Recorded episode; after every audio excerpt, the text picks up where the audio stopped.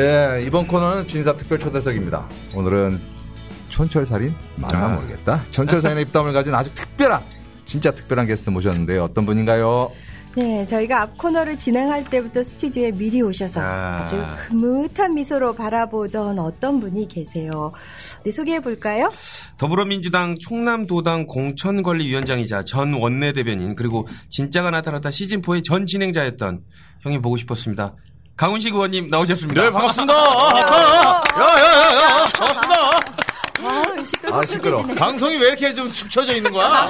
아, 이게, 이게. 아, 강훈식 의원님 네? 스튜디오에 이렇게 나오시니까 아, 진짜 너무 반갑습니다.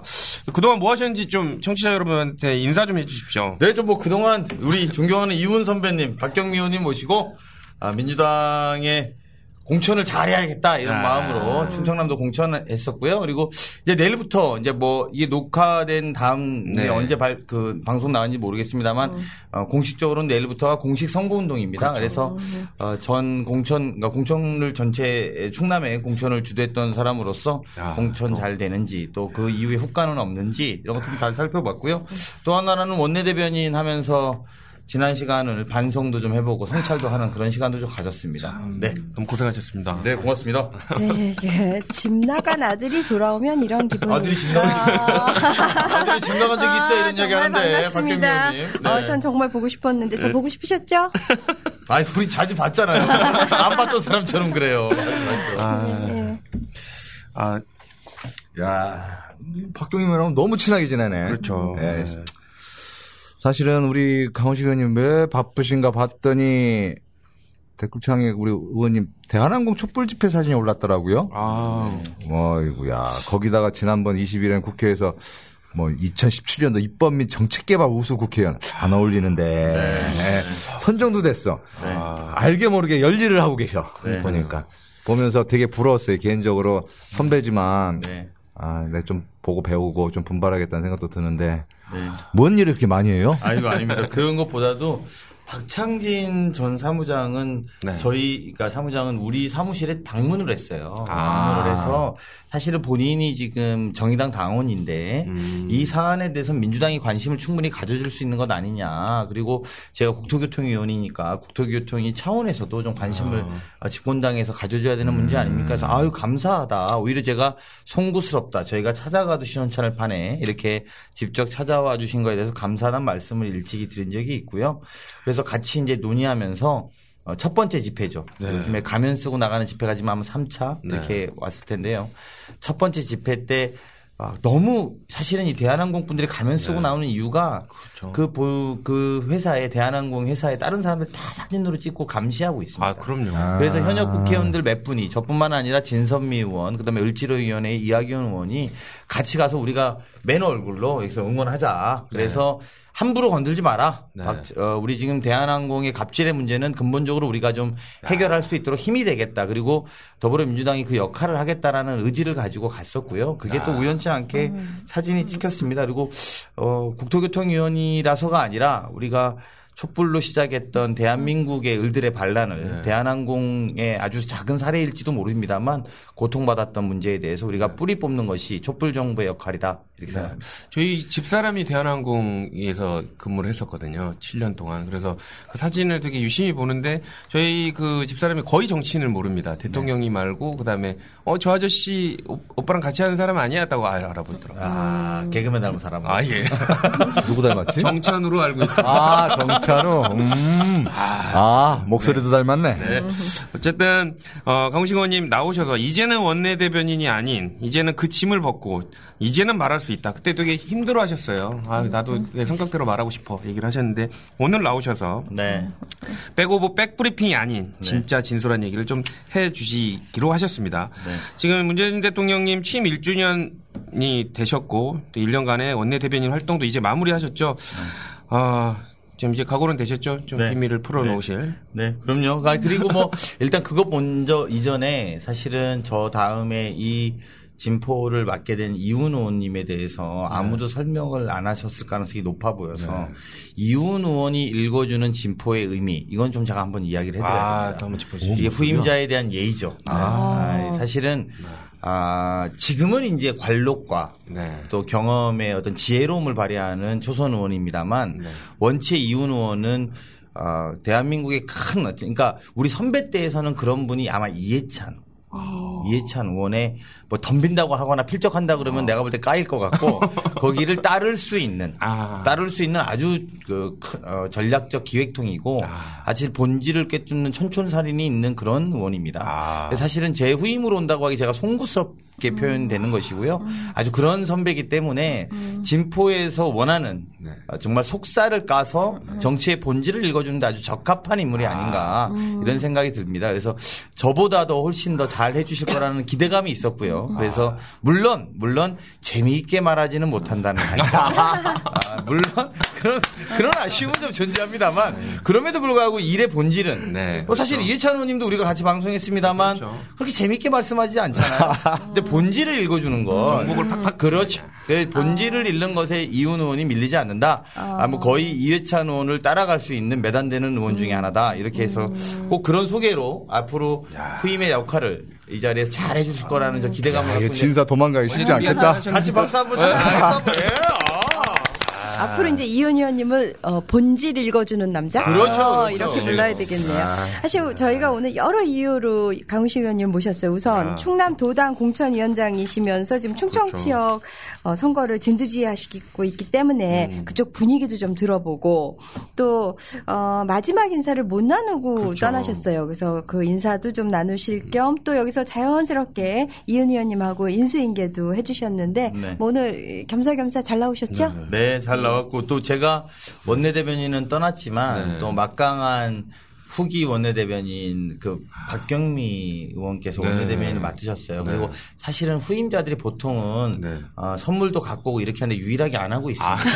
아. 아, 이게 정말 민주당을 위한다면 이런 식의 행태는 아. 우리가 지양해야 될 아. 것이다. 기분이 많이 안 좋으신 거 굉장히 불쾌합니다. 제가. 아니 이게 저의 존재 자체가 선물이기 때문에 아. 아, 내가 받는 게 아닌데 뭘 걸 나한테 주는 게 아니잖아. 선물을 갖고 와요. 아, 선물. 하여튼 뭐 우리 박경미 의원이 또 감각도 있으시고 또 굉장히 성실하시고 꼼꼼하시기 때문에 후임으로서 잘 하실 거라고 믿는데 어떠세요? 해보시니까. 제가 이제 이 주 남짓 했는데요. 정말 힘들어요. 그러니까 아, 제가 사실 어, 이십 대 국회 초반에 당대변인을 했었거든요. 아. 그때는 솔직히 말하면 참 속 편하게 당대변인을 했어요. 왜냐하면 음.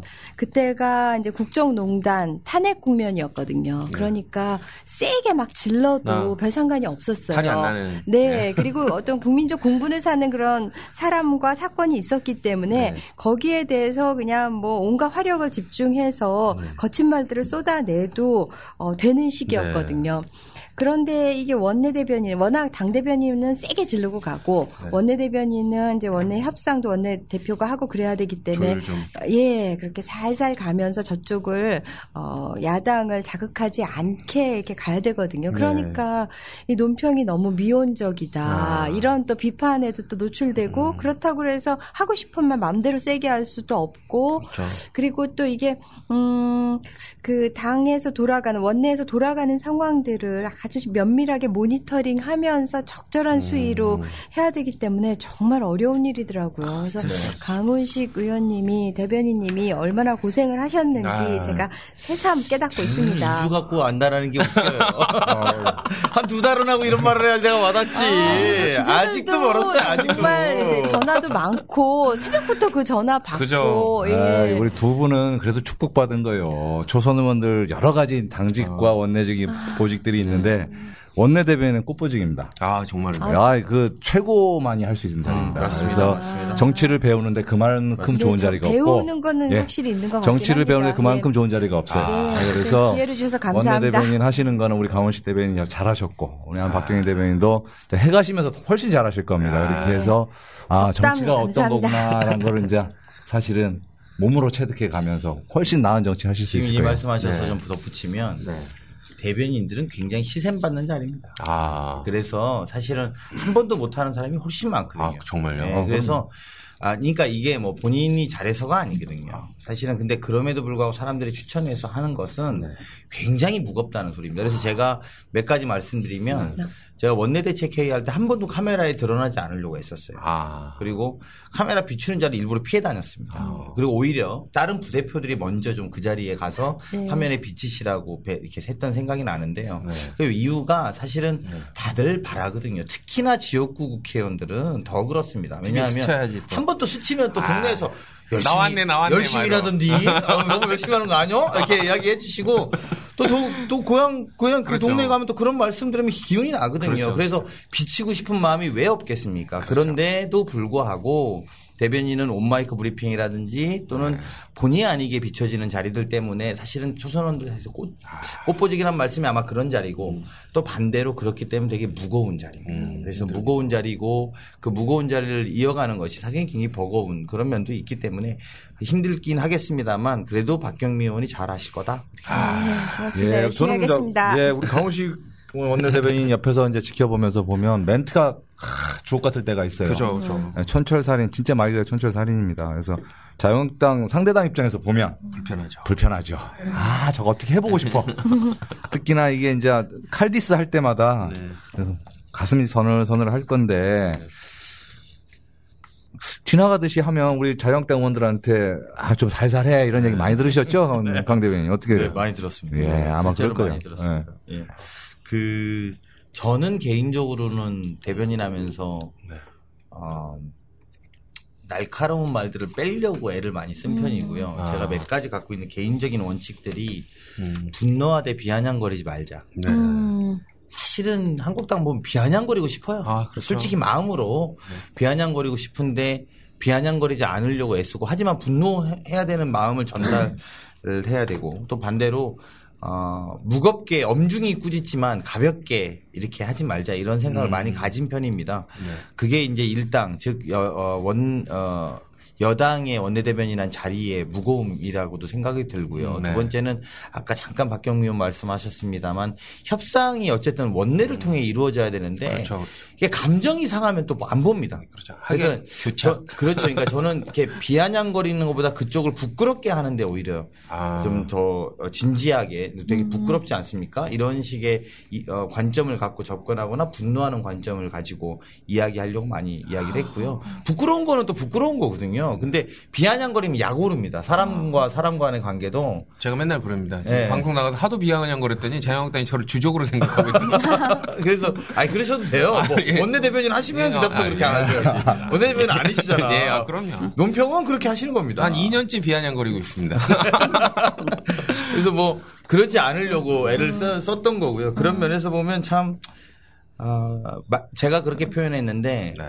대변인은 말빛을 짓는 직업입니다. 아, 말빛을 짓는 것이 다 제 빛이거든요. 그래서 음. 그 빛의 무거움을 가지는 것이 저한테 많이 힘들었다 이런 생각이 좀 듭니다. 맞아요. 마지막 그 대변인 인사하실 때 말빛을 많이 줬다. 아, 그런 말씀 하셨는데 그 말빛이라는 그 개, 용어, 개념의 무게가 저를 또 짓누르더라고요. 아, 아, 네. 그럼에도 불구하고 마지막에 나가실 때는 자유한국당 의원들한테 일 좀 하라. 그러게 되게 세게 한번 콕 집어주고 가셨는데 이게 뭐 의원이시기도 하지만 동료 의원으로서 보기에도 너무 좀 이렇게 딴지 걸고 있는 것 같아서 좀 그런 부분을 좀 짚으신 거죠? 네. 아 대한민국 헌정사상에 작년 일 년과 같은 헌정사상이 있었는지 의문됩니다. 작년 일 년 동안 정확하게 아홉 번의 국회 보이콧을 했습니다. 열두 달 중에 아홉 번의 보이콧이라는 것은요. 사실은 네. 어마어마한 보이콧 양입니다. 네. 그전에 물론 우리도 야당을 한 적이 있었고 네. 지난 구 년 동안 저희 민주당도 야당을 했습니다만 네. 그렇게 많이 보이콧하지 않습니다. 아. 적어도 할 일은 하면서 네. 또 협상은 해가면서 그러니까요. 또 정말 하다하다 안 되면 보이콧도 하고 네. 정말로 큰 명분 앞에 가령 예를 들면 세월호라든지 이런 문제에서 단식도 저희가 주저하지 않았습니다. 네. 하지만 김성태 대표 왜 단식했는지 아무도 기억하지 못하고 있습니다. 불과 된 지 얼마 안 됐는데요. 이런 이야기 정말 시원하게 해서 저도 아유. 다행이라고 생각이 되는데 그때는 정말 약이 오르고 네. 아니 도대체 세월호에 그 우리 어린 아이들이 피 이렇게 그 아픔을 겪었던 그렇죠. 우리 온 국민이 아픔을 아이들뿐만 아니라 온 국민이 아픔을 겪었던 그 아픔 앞에 단식과 네. 지금 김성태 대표의 단식의 차이 그리고 지난 일 년간 아홉 번의 국회 보이콧 이 부분에 대해서 국민들이 납득하지 않을 것이라고 생각이 들고요. 우리가 촛불로서 정권의 적폐는 바꾸려고 시도했는지 모르겠지만 아직도 국회의 적폐는 남아있다. 아. 이런 생각이 드는 장면이었습니다. 네. 네. 자유한국당 보면서 저는 그 생각이 들어요. 이렇게 자기 꼬리를 이렇게 계속 먹으면서 살아가는 그 이게 뱀 같은 거 있죠. 아. 사실은 그런 느낌 아니에요. 그러니까 이게 끊임없이 자학을 해도 어떻게 저렇게 할까. 나 이런 생각이 좀 들 때만. 자한당. 예. 그래서 그런 자한당 보면서 뭐 인기도 그렇지, 홍준표 대표 아직도 저러고 계시지, 네. 의석수도 줄지, 최근에는 이제 재정 상태도 안 좋다는 얘기를 좀 들었어요. 네. 그러다 그래서 당사, 여의도 당사를 결국 이제 뭐 네. 나가야 된다고 네. 뭐 이런 얘기를 들었는데, 네. 음. 그 사실 한양빌딩 그, 그 터가 좋다고 해서 거기 안 나가려고 되게 좁거든요. 네. 아, 그 터가 좋습니다. 그 월세가 아니, 일억이라고. 그, 타, 그 터에서 자기들도 대통령을 두 번 냈다는 거예요. 아. 그래서 사실은 거기가 좁습니다. 그래가지고 그걸 그냥 당사로 쓰기 되게 불편하거든요. 그러니까 당사를 여러 군데 두고 거기를 안 빼는 겁니다. 음. 결과적으로 근데 타, 터가 안 좋으니까 지금 두 분 다 거기 가 계신 거예요. 그렇죠. 그래서 근데 오히려 보면 저쪽에서 이제 비아냥거리지 마시라고요. 공부하시라고. 그러니까 터 때문인지 몰라도 어쨌든 예. 이제 그 터가 주는 이 기. 깃발을 네, 다 그래. 받아서 그런지 몰라도 어쨌든 네. 나간다고 하고 네. 또 한간에는 그 빌딩에서 네. 이제 재계약을 안 하려고 한다는 아, 얘기도 진짜요? 있는데 아, 좀 난 멀리 갔으면 좋겠어요. 여의도에서. 아. 저도 좀 자한당 얘기 좀 하고 싶은데요. 네. 요즘 이제 방탄국회인 건 다 아시죠? 네. 어, 방탄소년단이 정말 어, 우리나라가 배출한 전 세계적인 그런 자랑거리인데 그렇죠. 방탄국회는 전 세계적인 부끄러움이 되고 있는데 그렇죠. 그러니까 지금 어떤 상황이냐 하면, 그러니까 현재 오늘부터가 후반기 국회가 시작된 거예요. 네. 그런데 국회의장도 없고 부의장도 없고 상임위원장도 없고 아무것도 없는 그런 이제 식물 국회, 올스탑 국회 상태인데, 그러니까 어제 자유한국당이 어, 유월 임시국회 소집을 요구했어요. 그리고서는 거기에 이제 집회 사유로 뭐 후반기 원구성 등등을 명시를 했단 말이에요. 그런데 지금 이제 완벽한 그 자기 모순이 어, 왜 발생을 하냐 하면은 일단 어, 유월 일일 두 시에 본회의 소집을 요구했어요. 그런데 어, 거기서 국회의장단 선출을 안 하겠다는 거예요.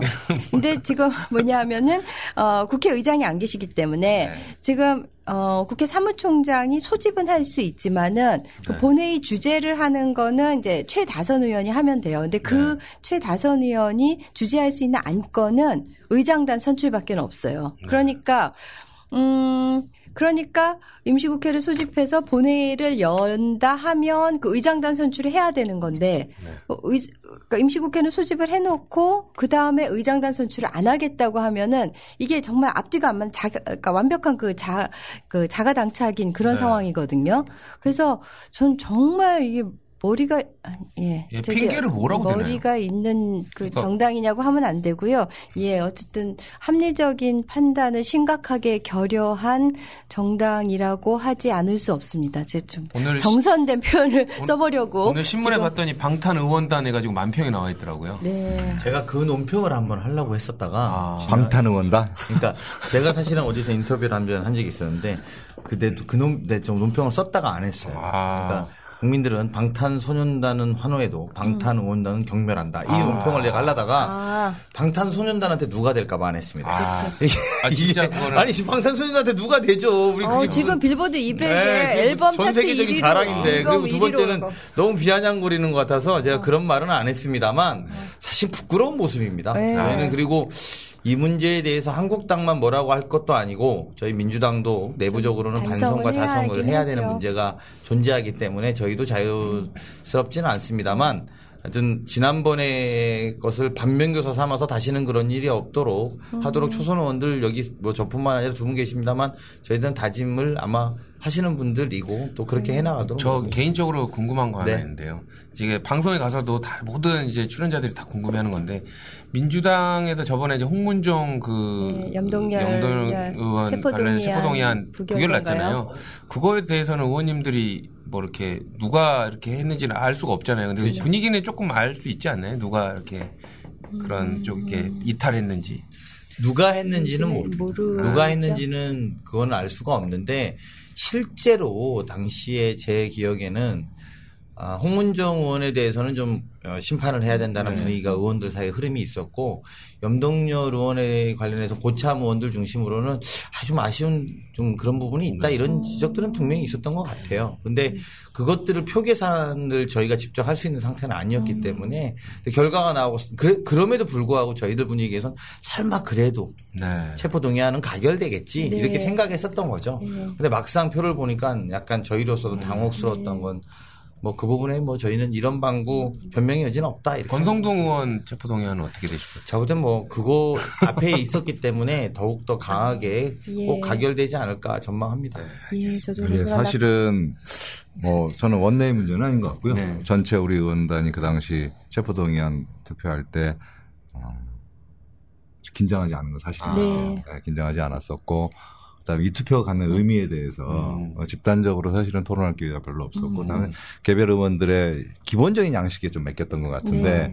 그 약간 음, 국회의원이라는 네. 어, 기본적인 것과 국민의 눈높이를 좀 맞춰 나가는데 어느 정도 제가 볼 때는 저희 분명히 우리가 좀 놓친 부분이 없지 않아 있다. 근데 어, 그런 면에서 보면 권성동 의원은 어, 재수도 없다. 네, 불벼락을 맞을 아, 불벼락을 맞을 준비를 좀 하셔야 된다. 아, 재수가 없진 않아요. 그분은 진짜 어떻게 좀 돼야 돼. 네, 돼야 돼. 재수가 없지 않고 만날 건 만났다. 그렇죠. 네. 아, 그리고 우, 뭐 그 지난 두 번 두 분의 그 체포동의안 부결 사태에 대해서 반성하는 의미로 좀 달라진 민주당의 모습을 시원하게 된다. 네. 네. 완장일치로 그냥 그럼 전원 출석에 한국당이 뭐 어떻게 할지 모르겠습니다만 저희 당은 아마 이견에 이견이 없을 거다. 아. 그렇게 생각합니다. 예. 근데 아까 전에 우리 박경미 의원님 얘기하셨듯이 지금 현재 국회 원구성을 사실 해야 됩니다. 네. 원구성 협상도 지금 해야 되는 상황인데 뭐 원구성 협상할 생각이 없네. 네. 저 집단이 그러면서 불구하고. 국회는 소집하고. 하고. 네. 그러니까 그냥 대놓고 우리 방탄할게요. 네. 뭐 이제 이 얘기인데. 음. 어. 그러니까 보니까 여기서 얘기하는 게 이제 지금 우리 당이 백십팔 석, 자유한국당이 네. 백십삼 석이잖아요. 네. 그런데 이제 육 일삼 그 재보궐 후에 판도가 바뀔 수 있다는 그런 말도 안 되는 네. 그런 미망에 빠져가지고 일당이 이제 바뀔 수 있다 뭐 이런 생각을 하는 것 같은데요. 정말, 정말. 그런 논리라면 유월 일일, 유월 십삼, 십삼 일 날 이후에 원, 그, 저기 국회를 잡았어야죠. 그러니까요. 그런 논리라면. 음. 예. 참, 부끄럽습니다. 네, 참. 그렇습니다. 아, 그리고 아까 조금 그 첨언을 하면은 염, 홍, 그 두 의원 체포 부결, 체포동의안 부결된 거에 대해서요. 사실 그 원내에서 어, 의원들의 출석에 대해서는 체크를 계속했어요. 그런데 아. 출석만 하면 가결표를 던질 거라고 사실은 그냥 어, 좀 가정을 한 좀 그런 면이 있었는데 어, 염동열 의원 같은 경우는 워낙 가가호호 방문을 하고 음. 전화하고 친전 보내고 막 그런 이유의 활동을 계속하고 그날 또 어, 신상 발언에서도 너무나 막 읍소하는 아. 그런 좀 심파조로 좀 갔거든요. 그래서 조금 거기서 마음이 흔들리신 분들이 아들 얘기만 하셨다고. 그렇죠. 마흔세 살에 결혼해 그 아들이 초등학교 뭐 아들이 막 이러면서 말씀을 하신 거 그런 게 조금 먹혀든 것 같은데 어, 저희가 뭐 철저하게 그거는 반성을 하고 있습니다. 네, 알겠습니다. 자, 아, 예. 진행을 하세요, 진행. 아니 근데 저 맞대잖아. 예, 여긴 잠깐 좀 빼주시고요. 예. 자, 자유한국당 시대의 흐름을 따라가지 못하면 도태되는 게 순리죠. 남북정상회담 그리고 북미정상회담에 대해서도 전 세계에서 유일하게 자한당만이 디스를 퍼붓고 있는데요. 물론 저쪽 그 일본 아베 쪽도 좀 네. 그렇죠.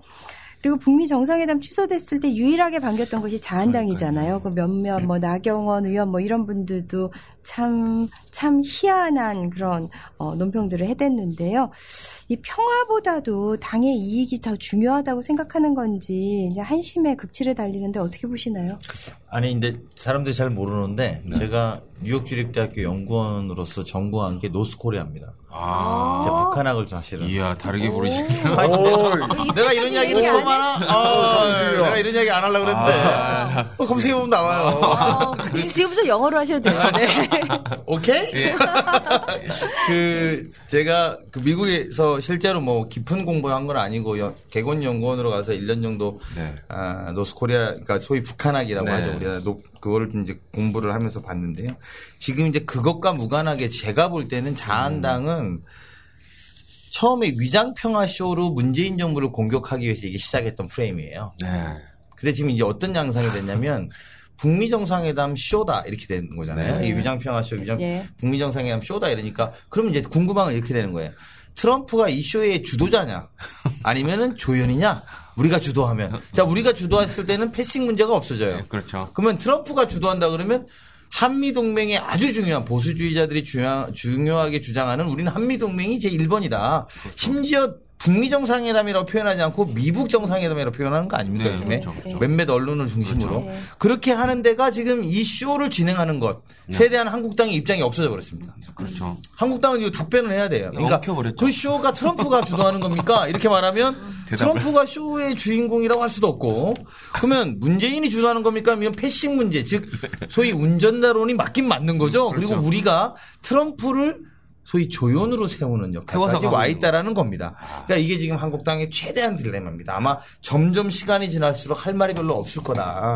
저는 이런 부분에 대해서 생각을 해야 된다고 보고요.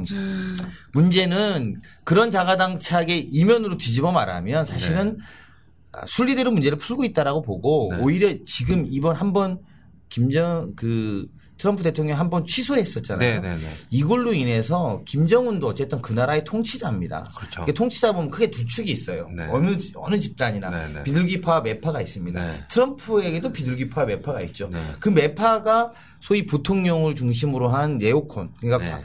어, 미국에서 굉장히 강력하게. 그래서 그 그 어, 미국 부통령의 말을 빌미 삼아서 이게 사실은 들고 일어난 거죠. 그렇죠. 네. 어, 공격하면서 문제가 네. 된 외무성 부상이 공격하면서 문제가 된 거잖아요. 네, 네. 근데 여기서 김정은 위원장은 네. 소위 북한 내 매파에게 할 말이 생긴 겁니다. 아.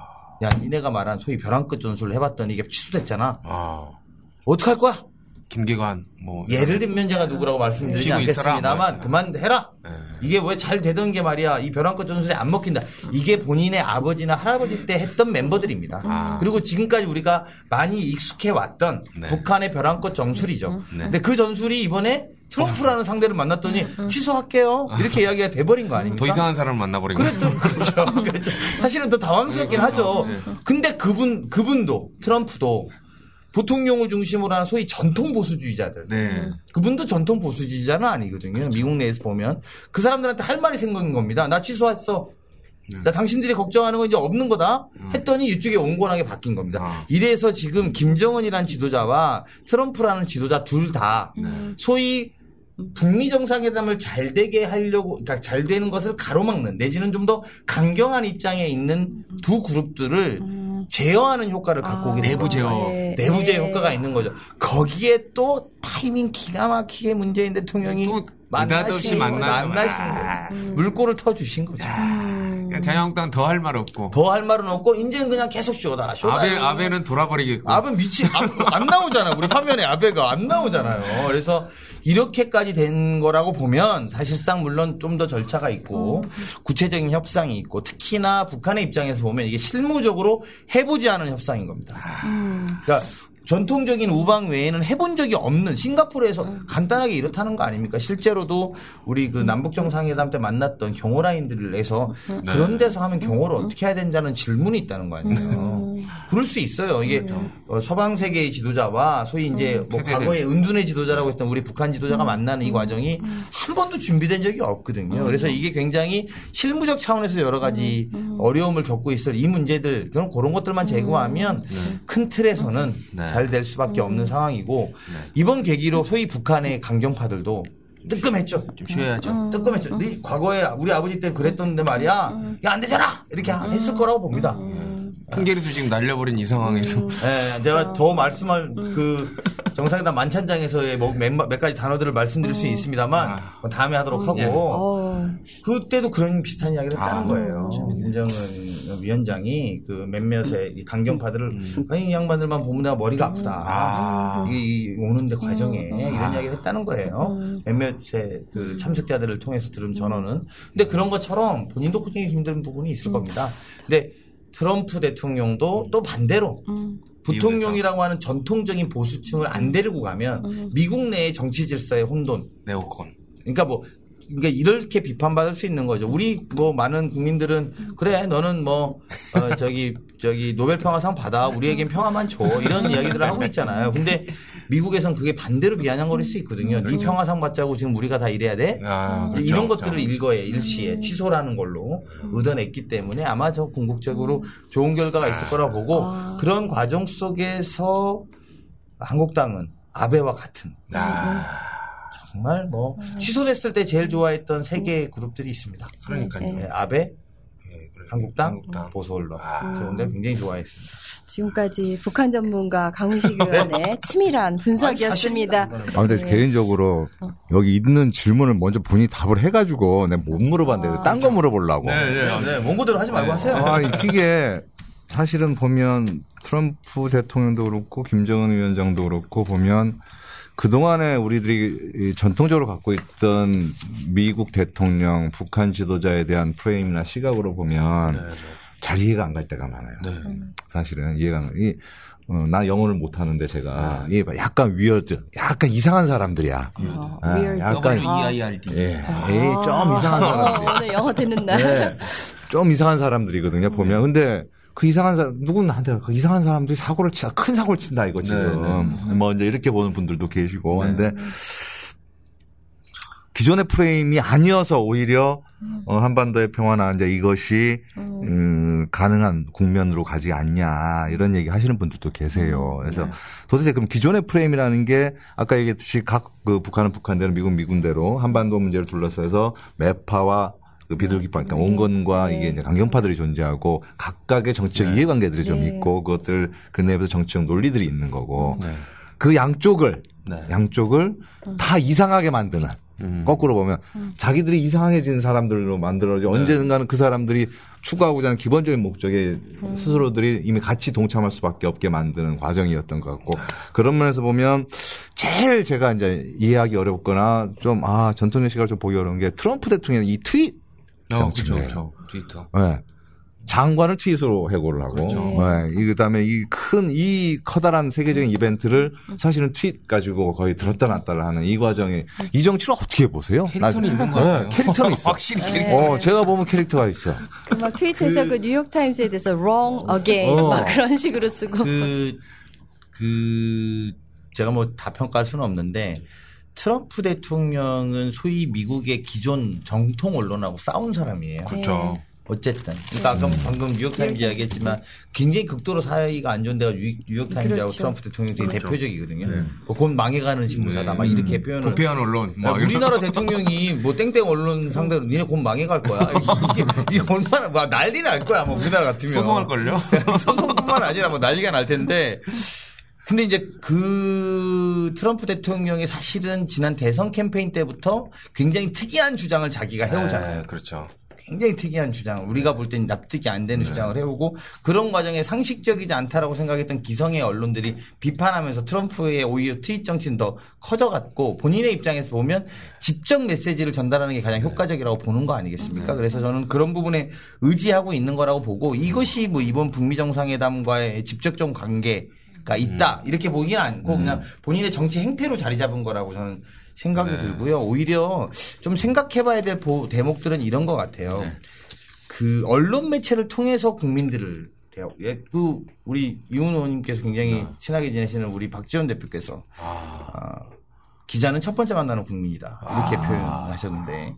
그런 거에 비하면 기성 정치인들은 기자를 만나서 국민들을 만나는 과정들을 했고 또 언론의 역할을 그렇게 해왔다면 트럼프 대통령의 그 특이한 워딩들과 이렇게 행동들을 그런 과정들을 안 거치고 그냥 다이렉트로 이야기하는 과정으로 트윗을 써왔던 거고요. 아, 그렇죠. 지금도 거기는 거의 노출도가 거의 백 퍼센트인 것 같아요. 뭐, 그렇죠. 네, 제가 실제로도 그, 어, 실제로도 그, 그날 그, 네. 결, 결과적으로 보면 남북정상회담 긴급하게 하기 전날 저녁에 몇몇의 청와대 사람들하고 저녁을 먹었었는데 네. 그날 이제 그런 게 진행이 됐다는 걸 뒤늦게 알고 있었습니다만 근데 갑자기 뭐 회의가 있었기도 하고 밤에 그랬던 것 같아요. 네. 근데 그 자리에 참석했던 한 사람의 전원이 네. 그렇게 말하더라고. 트럼프 트윗이 새로 나왔다며 이렇게 말하더라고요. 아. 그때 그게 웜하고 뭐 이렇게 훈훈하고 좋은 음. 이야기다 아. 뭐 이렇게 나왔을 때 이야기예요. 아. 그걸 실시간으로 거의 하더라고요. 아. 그래서 본인 꽂히면 그냥 혼자서 그냥 써버리는 거네요. 네. 아. 그러니까 뭐 이게 우리가 생각하는 틀, 루트 뭐 예를 들면 우리 같으면 어 내가 참 내가 볼 때 훈훈하고 좋은 이야기야. 네. 그러면 국무장관님 어때요? 훈훈하고 좋은 이야기인데 어떻게 생각하세요? 아, 훈훈하고 좋은 이야기 맞습니다. 이게 사실이 아니지 않을까요? 혹시 북한은 뭐 이런 생각이 있는 거 아닐까? 이게 아니라 그냥 훈훈하고 좋은 이야기다는 바로 메시지를. 근데 보좌하는 입장에서 돌아버리지 않습니까? 그러면 제가 그분을 보좌해보진 않았어요. 어, 올렸으니까 읽어라 뭐 이런 거. 아, 그러니까 기존의 프레임을 보면 그래서 이상한 사람인 거예요. 음. 그렇죠. 네. 자, 오늘 강훈식 의원님 나오셔서. 충청도 얘기 들어야 되는데 네, 어, 충청도 얘기 들어야 네, 내일부터 우리 공식 이거 그러니까 이제 공식 운동 기간이기 때문에 네. 어, 충청권 그 선거 지번 지선 현황이 어떤지 좀 들어봐야 되겠는데 네. 분위기 어떻습니까? 어, 이번 선거는 예, 선거를 보면 네. 여기 뭐 우리 이훈 의원님 전문가시신다만 선거 사실 세 가지로 이루어지는 구성입니다. 네. 아, 구도, 투표율, 음. 텃밭. 아. 이 세 가지로 선거는 규정됩니다. 음. 아, 투표율은 이제 국민들의 관심사가 얼마나 될 건지를 음. 저희가 지켜봐야 되고요. 아, 텃밭의 문제가 음. 그러니까 무슨 말이냐면 남북 또는 북미 정상회담은 네. 텃밭의 지형을 바꾸고 있습니다. 아. 이, 저는 이렇게 평가하고 싶습니다. 그러니까 그러니까, 대구 뭐 이런 데 말씀. 아니, 아니. 그러니까 대한민국의 텃밭 자체가 아, 그 텃밭. 아, 새로운 창조적인 미래에 대한 기대감으로 만들고 있다. 아. 그러니까 과거에는 뭐, 과령 예를 들면, 네. 호남은 좀 진보적이고, 네. 영남은 좀 보수적이고, 네. 뭐 충청은 또 이랬다, 이러기도 하고 저러기도 했었고, 네. 뭐 예를 들면 서울 경기는 뭐 이랬고, 이런 텃밭의 기준들이 있었는데, 네. 이, 지난 구 년간의 보수정부에서 한반도 위기, 또 사드 문제, 이런 것들을 네. 통해서 굉장히 안보 불안을 느꼈던 대한민국 국민 거의 다가, 네. 야, 이제 북미 정상을 통해서 새로운 시대를 한번, 음. 시대를 열어봐야 되는 거 아니냐. 네. 정말로 그 슬로건이었던 평화 새로운 네. 시작. 그 새로운 시작이 뭔가 열리는 것 같다. 그래서 그런 기대감에 저는 텃밭이 변하고 있다. 아. 대한민국 전체의 텃밭이 변하고 있다라는 희망 섞인 진단을 해보고요. 그런 속에서 보면 이제 투표율은 변수로 남습니다만 음. 사실 지난번 대성, 대통령 선거 또 그 지난번 대통령 선거부터 투, 투표율의 변수가 좀 깨졌습니다. 네. 가령 어, 투표율이 높으면 뭐 소위 진보가 좀 유리하고 네. 낮으면 보수가 좀 유리하다 이런 룰은 좀 깨진 음. 것 같고요. 그럼 이게 남는 거는 뭐냐? 음. 구도거든요. 구도. 근데 구도를 하려고 하는 게 바미당과 한국당의 아. 단일화 논의들인 거죠. 네. 근데 이게 텃밭이 세게 변하니까 구도를 변화시키는 것이 별 본질적 의미를 못 가진 거죠. 가령 예를 들면 서울시장 선거에서 네. 안철수와 김문수의 단일화가 후보를 위, 위, 그 위협할 수 있느냐? 후보 육십 퍼센트를 가고 있는데 그 의미가 없다. 합쳐서 삼십 퍼센트인데 이게 의미가 없다라고 보는 거죠. 아. 제가 볼 때는 그렇다고 보면 네. 어, 기존에 우리가 하던 곳들, 가령 충청권이나 네. 어, 서울이나 뭐 이런 수도권들은 당연히 이쪽으로 어, 전체적 흐름이 좀 갈 가능성이 많아 보인다는 네. 거고요. 기존에 우리가 하지 못했던 지역들, 네. 영남의 보수적인 텃밭, 즉 텃밭이 변해서 효과를 발휘할 수 있는 곳들, 네. 그게 영남 같은 곳이죠. 네. 그러니까 정통적으로 민주당이 들어가기 음. 어려웠던 데니까 가령 경남 같은 경우 우리 김경수 어, 후보가 뛰고 있습니다만 네. 지난 대통령 선거에 촛불로 이어진 지난 대통령 선거에도 저희가 졌던 데입니다. 아, 만표를 그렇죠. 졌습니다. 그래서 그런 데를 이번에 텃밭의 변화를 한번 해볼 수 있는지 없는지. 아. 물론 투표율은 많이 떨어질 겁니다. 지방선거라서. 네. 근데 그런 것들이 관전 포인트가 될 거라고 보고요. 충청권 같은 경우에는 제가 그 충남도지사 어, 양승조 의원 개소식에서 연설을 그렇게 해줬는데요. 네. 저희 진사에도 나오셨었어요. 네. 네. 민주당은 이제 겸손해야 됩니다. 아. 텃밭이 변하고 있고 네. 아, 구도가 바뀔 게 없다면 그리고 투표율이 예정대로 나온다면 후보들과 민주당의 당원들이 겸손으로써 더 많은 사람들을 투표에 참여하게 하는 것이 우리가 할 일이고 네. 그리고 부끄럽게 국회에서 못하고 있지만 네. 지, 지방의회에서는 적폐청산을 네. 뿌리 뽑아서 이렇게 어, 국회의장 공적, 공백 사태와 같은 사태를 만들지 않는 것이 우리가 앞으로 해야 될 일이다. 저는 생각합니다. 좀 도지사 지지율은 안정적인 것 같고 네. 천안 재보궐은 어때요? 네, 뭐 제가 다 알지는 못합니다만요. 아, 충청도 재보궐선거 몇 개 있어요? 두 개 있어요. 두 개? 네, 천안에. 천안 갑과 아, 천안에만 있어요. 네. 천안에만 두 개군요. 갑은 그 박찬우 의원이 선거법 네. 위반으로 네. 삼백만 원 받아서 이제 선거를 하게 됐고요. 양승조. 병 지역은 네, 양승조 의원이 나오면서 하시게 네. 됐는데요. 어때요? 저는 조심스럽게 예측합니다만 어, 정말 오래간만에 나오는 최초의 천안 출신 도지사. 아. 대한 기대감으로 아. 이 정도는 극복될 것이다. 아. 그러니까 유불리에 대한 판세는 잘 모르겠으나 음. 전체 흐름으로 보면 음. 그 흐름이 될 것이고 충남 같은 경우에 전체 이백만인데요. 그중에 천안 아산이 백만입니다. 음. 그래서 천안 아산은 아산... 좀 잘 이끌어주세요. 네. 강훈식 의원님이. 예. 제가 뭐 그 시기가 있습니다. 천안 아산 지역구 아니요. 예. 그러니까요. 아니, 지금... 하여튼 뭐 그런 지형으로는 나쁘지 음. 않을 것이다. 이렇게 예상. 지금 이제 열두 곳이 재보궐이잖아요. 네. 근데 지금 백십팔 석 대 백십삼 석인데 네. 우리가 이제 몇 개를 갖고 올 수 있을지 구 네. 플러스 알파 뭐 이렇게 네. 보는 것 같은데 어쨌든 가능하면 많이 갖고 와서 조금이라도 여소야대를 좀 극복할 수 있는 뭐 그렇다고 크게 여소야대 국면이 바뀌는 것은 아니지만은 좀 소박한 바램을 좀 드려봅니다. 네. 저는 아까 그 이 뭐 원고에 없는 거지만 마저 아까 말씀 주셔가지고 이거 하나 여쭤보고 싶은데 네.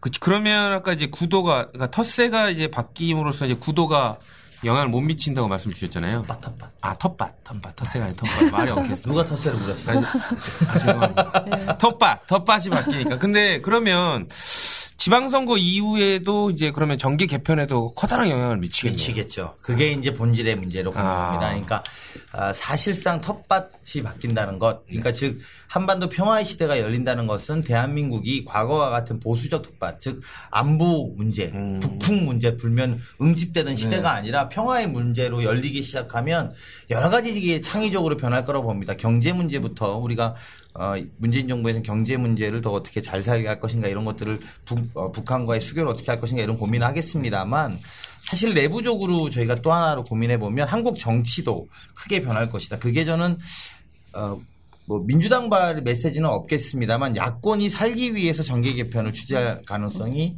높지 않을까 조심스럽게 예측합니다.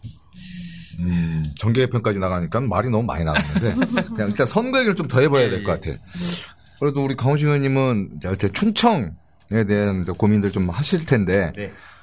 대전시장도 고민 좀 하세요? 아 대전시장. 예, 뭐 제가 고민한다고 되는 건 아닙니다만 쳐다는 보고 있죠. 예. 일단 그럼요. 예, 그래서 우리 대전시장 선거를 한번 짚어봤으면 좋겠는데 우리 자유한국당에서 민선 사 기 대전시장 출신 박성현 후보 나왔어요. 네.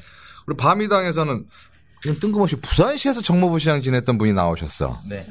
뭐 거기도 또 단일화 아까 말씀하셨듯이 뭐 단일화 얘기를 좀 하는 모양이던데 아직은 뭐 이루어진 것 같지는 않고 어쨌든 대전시장 출신인 박성현 후보가 최근 면에서는 허태정 후보보다도 조금 커 보이긴 하는데요. 네. 음, 함에도 불구하고 이런 뭐 네거티브 계속 네. 나오고 단일화 얘기 저쪽에서 나오는 거 보면은 어쨌든 좀 딸리는 거죠. 네. 허태정 후보한테. 아, 네, 제가 자유한국당의 대전의 모 의원님한테 물었습니다. 네. 뭐랍디요? 어떻게 되겠습니까? 네. 여전히 아유 구청장 다섯 개인데 음. 그 중에 하나나 이기면 다행이요. 네 개는 안 돼? 안 돼야? 예, 그게 안 돼야? 이렇게 음. 말씀하시면서 아유 좀 안 되는 것 같아. 이렇게 음. 이미 말씀하시는 거를 현역 자유한국당 의원께서 말씀하시는 걸 보면요, 어, 한국 저는 뭐 크게 이겨 이 이변이 없는 한 이기지 않을까 생각이 들고요. 어, 별로 걱정은 없다 이렇게 생각도 음. 아까 말씀드린 것처럼 거듭 말씀드리지만 어, 정치판의 격언에 음. 이런 말이 있습니다. 잘 나갈 때 망가지고 아. 망가질 때 망가진다. 아. 소위 이제 민주당이 지금 잘 나가고 있으니까 더 겸손해야 된다는 아. 말이고요. 또 망가진다고 허둥대둥 되면 안 된다 이런 거, 격언인데요. 지금 이제 소위 좋은 결과를 예측하는 이만큼 좀 겸손하고 어, 조심스럽게 접근하는 게 필요하다 생각합니다. 음. 자. 강훈식 의원님 아무래도 충청권의 이제 샛별로 충청권 판도를 야, 잘 읽고 계시니까는 지금 도지사, 대전시장뿐 아니라 기초단체장도 한 분 짚고 넘어가려고요. 음. 민선 오, 육 기 시장을 지낸 논산시 황명선 후보요. 네. 자한당에서 도를 넘는 그런 비방을 계속하고 있는데요. 네. 그러면서 이제 참다 못해서 백성현 논산시장 후보를 허위사실 공표로 고발을 하는 일까지 벌어졌어요. 네. 이 부분도 좀 어떻게 좀 배경 설명을 해주시죠. 자, 우리 방송 진포 어, 민주당을 사랑하는 편의 방송 대통령을 위한 정확한 극단 방송, 방송. 극단 방송 네. 우리가 지향하는 만큼 보고 말씀드리면 이번 충남 선거 기초단체장의 핵심은 논산시장입니다. 아. 왜냐하면 거긴 이인지 출신이기 때문에. 아. 그러니까 논산시 그리고 현직은 우리 민주당이 하고 있는 겁니다. 네. 그러니까 실제로 굉장히 거셉니다. 지금 현재의 상대당 즉 한국당의 논산시장 후보는 백성현, 백성현 후보고요. 예. 이 사람은 이인지 후보의 보좌관 출신입니다. 아. 그러니까 이제 그쪽은 원래 소위 이제 시골이라는 게 자기 동네에서 그렇죠. 도지사 후보 나오면 거긴 먹고 들어가죠. 아까 제가 말, 뭐라고 했습니까? 천안. 천안에 대해서는 예. 좀 그런 바람을 기대한다. 네. 제가 이렇게 표현하지 않았습니까? 그런 것처럼 반대로 이인재 후보 입장에서는 음. 논산시는 우리가 꺾고 가야 이 바람이 옆으로 퍼지는 음. 거 아니냐. 음. 이렇게 아, 되는 그렇죠. 것이 상식적인 이야기고요. 음. 음. 그러면서 이제 백성현 후보가 과도하게 오바를 좀 하는 것 같고 네. 이런 부분에 대해서 음. 어, 고발하고 뭐 이런 문제들이 있으니까 음. 그런 것들은 수사를 통해 밝혀지면 음. 될 것이라고 보고 오히려 네. 우리 충청권에 있는 지지자들은 논산에 전화해서 네. 거기를 틀어 막아줘야 이인재가 더 올라올 수 없다. 아. 이렇게 규정하는 싸움. 그리고 논산시장을 승리하면 자연스럽게 네. 돈 나올 데가 없습니다. 아. 피닉스에 좀 은퇴시켜드려야죠. 네. 어, 그분이 그 어디 보도자료에 그렇게 나왔더라고요. 대단한 분이다. 그 한국당의 대변인이 정말 우리 이인재 후보는 대단하다. 초대 경기도지사를 지내고 초대 우리가 지금 칠 기 칠 기 지방선거라고 있는데 그러면 사륙이 이십사, 이십사 년 전에 제가 마흔 살인데 초등학교 막 졸업했을 때 그때 그 전에 장관도 네. 하셨습니다. 네. 아, 노동부 장관도 하셨어요. 지금 스물여섯 살 이하들은 본 적이 없는 그 민서도지사를 하신 분이 그런 이야기를 듣는 거 보면 아, 세월을 정말 비껴가시는 아, 분이다 생각이 드는데 우리가 어쨌든 어, 좀 잘 모셔야 되는 네. 것 같아요. 잘 모셔야 될 것 같고 하여튼 논산시장 문제는 우리가 꼭 이겨야 되는, 지켜봐야 되는, 네, 네. 이겨야 되는 부분입니다. 그러니까 이인재 후보가 김종민 후보한테, 김종민 의원한테 깨진 거였잖아요. 아, 그러니까 김종민 그렇죠. 후보가 이 논산에서 좀 더 열심히 뛰어주셔야 그렇죠. 되겠네요. 우리 당에. 네. 김종민 의원님 이 방송 들으시면 열심히 하십시오. 종민 형 화이팅! 화이팅! 예, 뭐 하여튼 충청도는 우리 강훈식 의원님한테 좀 맡기면 될 것 같고. 궁극적으로 보면 저희 민주당이 이제는 진짜 겸손해야 될 때 같아요. 네, 그렇죠. 반면에 제가 같은 국회의원하고 물론 어쨌든 주요 정당이긴 하지만 자유한국당이 매일같이 보면 새롭게 흑역사를 쓰고 계세요. 네. 보면 새롭게 새롭게 쓰고 계신데 어, 자유한국당이 그 와중에 네. 그것을 어떻게든지 뭐 이렇게 저렇게 방해하려고. 좀 비켜해보려고 네. 내지는 방해해보려고 뭐 이러저러한 이상한 얘기들도 좀 많이 하고 각 현장에서 보면은 그렇죠. 되도 않는 얘기들도 좀 많이 나오는 것 같아요. 어쨌든 육점십삼 지방선거는 국민 여러분께서 투표를 보여주실 것이라고 저는 생각을 하고 있고요. 네. 어, 아마 육점십삼 지방선거 결과 자체가 아마 문재인 정부가 또다시 새로운 역사를 써가는데 저는 큰 힘이 될 것 같습니다. 네. 그래서 강훈식 의원님 그 새로운 문재인 정부의 새로운 역사를 쓰기 위해서라도 우리 진사 예청자 여러분, 네. 당원 여러분한테 혹시 하시고 싶은 얘기 있으면 한마디 좀 더 하셔야 될 것 같은데. 어, 새로운 역사를 쓰기 위해서 어, 한국당에서는 이번이 문재인 정부에 대한 평가다. 네. 그리고 경제에 한 일이 뭐냐라는 프레임으로 하고 있습니다. 맞습니다. 평가입니다. 네. 그런데 그 평가가 한국당이 뭘 했는지 평가를 꼭 해 주십시오. 네. 동시에 저희도 평가받겠습니다. 네. 문재인 정부 잘했으면 잘했다고 평가하고 아니면 아니라고 평가해 주십시오. 네. 그런 정도의 자신감이 있습니다. 우리 지난 문재인 정부 일 년, 민주당 일 년 그런 정도 보여주는 노력을 네. 해왔다 생각하고요. 동시에 자유한국당에 대한 평가도 같이 좀 해 주시는 그런 계기가 됐으면 하는 바람입니다. 빵점을 맞아봐야 정신을 좀 정신 바짝 차려봐야지. 아, 근데 빵점 맞아도 정신 안 차릴 것 같아. 꽈락을 한번 해봐야 네. 문제가 잘못됐다 그럴 것 같아. 어, 내가 얘기. 그러니까 빵점 맞거나 낙제해도 문제가 좀 심각할 것 같아요. 그냥. 네, 이렇게 해서 강훈식 의원님과 어, 백오브백 브리핑은 아니고 어, 어, 이제는 말할 수 있다로 풀어주셨는데요. 또 북한 전문가로서 최근 북미 정상회담 아. 관련된 이야기 아주 그냥 네. 고견을 그냥 어, 어, 풀어내 주셔서 정말 해안이 돋보이는 그런 해석들이었고요. 그다음에 또 충청권 선거를 이끌고 계시는 그런 상황으로서 또 어, 성, 지방선거에 대해서도 쭉 풀어주셨습니다. 상황은 아니었죠. 상황이었죠. 오십까지. 아, 어, 그, 박경미 의원님, 대변인. 강훈식 의원님은 상왕으로 보시는 거는 아니고. 그럼 제가 이끌지도 않지만 충남은 충남 도민들이 이끌고 있습니다. 네. 저는 그냥 막둥이 역할 잘하겠습니다. 아, 막둥이. 예. 어쨌든 앞으로도 좀 어, 시간 되실 때마다 네, 자주 와서 또 우리 프로를 빛내주시기 바랍니다. 네. 예. 네. 바쁜 와중에 네. 함께해 주셔서 감사합니다. 감사합니다. 네, 고맙습니다. 네. 고맙습니다. 고맙습니다. 고생하셨습니다.